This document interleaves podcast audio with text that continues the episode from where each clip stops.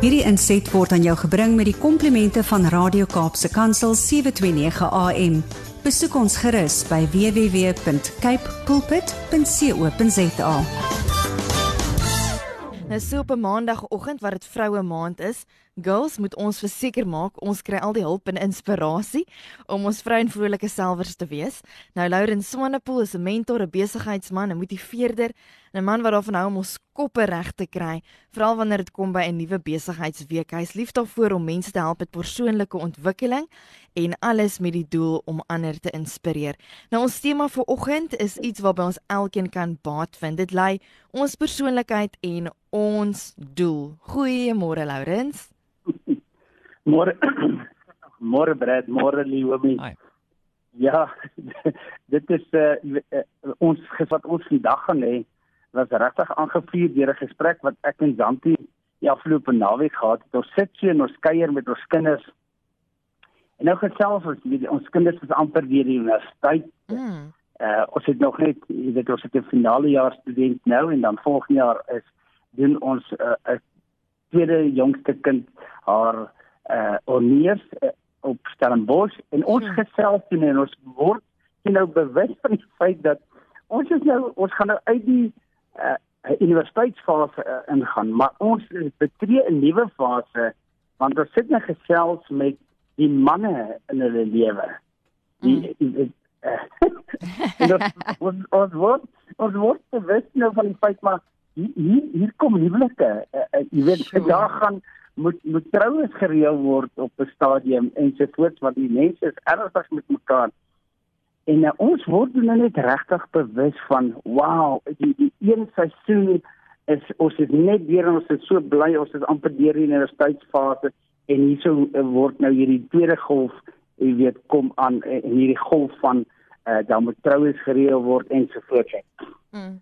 En uh, ons ons dink nou en ek sê toe nou vir Zante en ek ek sê toe vir joh, jy weet, dit is groot beplanning en daar's groot uh, geleenthede uh, events wat nou gaan plaasvind in ons familielewe. Mm. En uh, so half bekommerd oor oor wat nou kom en uh, uh, hierdie wonderlike uh, gesegde wat in my kantoor is. Uh wil ek ook nou deel met elke liewe uh, hoorder en, en luisteraar. The best thing about the future mm. is that it comes one day at a time. Mm. Jy moet net van dit voel dat jy oorweldig word met met die realiteit, nê. Nee moet ons daarom nou net rustigheid kry en en weet dat die toekoms kom eendag op 'n slag en en ons kan dit doen. En ehm um, ek wil vir almal die die raad gee wat ek ek toe gevolg het terwyl ek daar so gesit het. Mm. vir almal wat bekommerd is oor die toekoms, wil ek net hierdie stukkie raad gee. Stay in your lane. Mm. So moenie nou ander goeders probeer doen nie. Jy weet rondhardloop en dit soos 'n desperate kat nou 'n desperate spronge begin maak nie.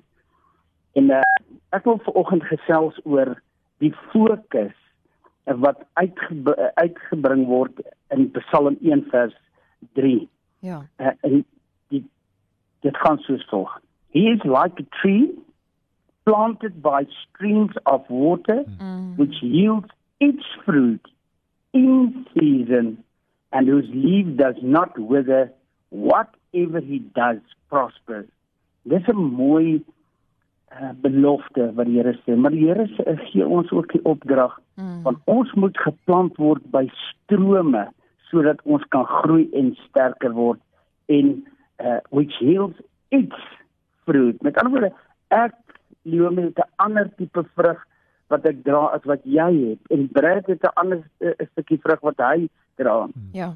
En dit is so maklik om in vandag se tye waar ons hierdie elektroniese platforms het en ons het Instagram en ons het Facebook en waar ons uh, jy weet onsself begin uh vergelyk met ander mense en mm. jy wil dalk die vrugte dra wat hulle dra. Mm. Maar die woord sê nee, kom ons kom ons kom terug en en ons lewer die die vrugte wat ons ek en jy weet uh, gegee is om te dra. Ja. In in Jeremia 17 vers 7 tot 8 staan daar hierdie hy, hy is net 'n mooi beskrywing hiervan.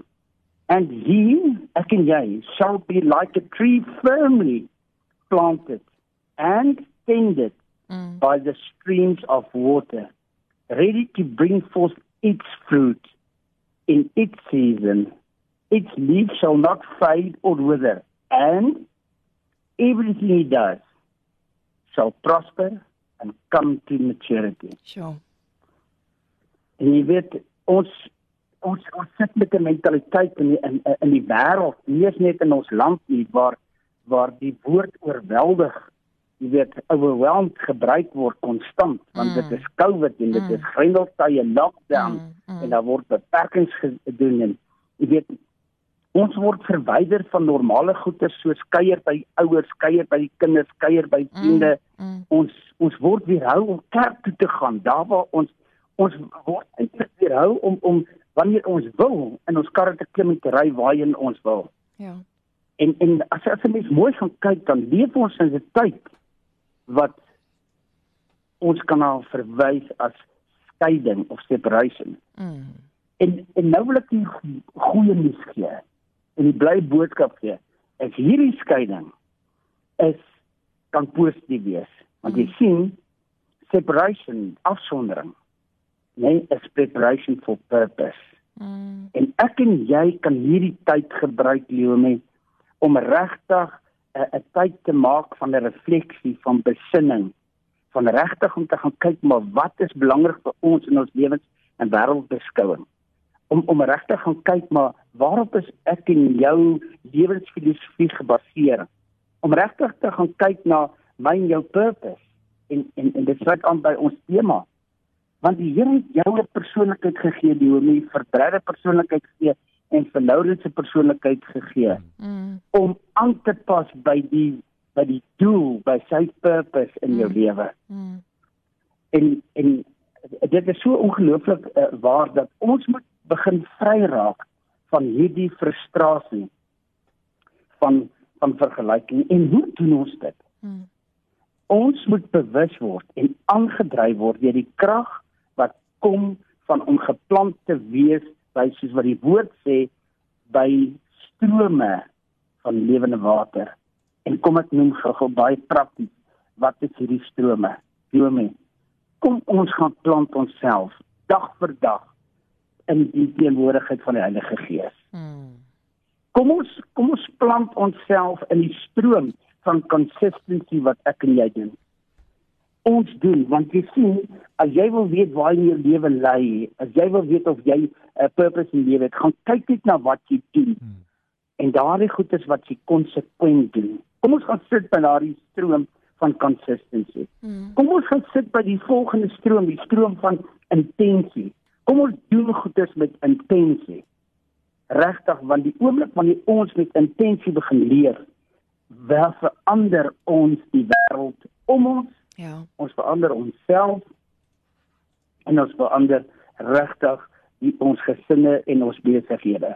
Mm. En die laaste stroom by wie ons moet ook ons krag kry en geplant moet wees, geanker moet wees, is word geanker in jou purpose want jy sien as ek en jy weet wat se purpose die Here vir my en jou het mm. dat hy jou gemaak presies met die persoonlikheid met die dinamika om regtig uiting te gee en te volbring dit wat hy wil hê jy moet doen en waarom jy geplaas is hier op aarde ek wil sluit dit is is absoluut nie 'n wonderlik uh, Joel Osteen sê die wonderlike ding It's like of your job isn't to judge, to figure out if someone deserves something or who is right or wrong. Mm. Your job is to lift the fallen, restore the broken and heal the hurting.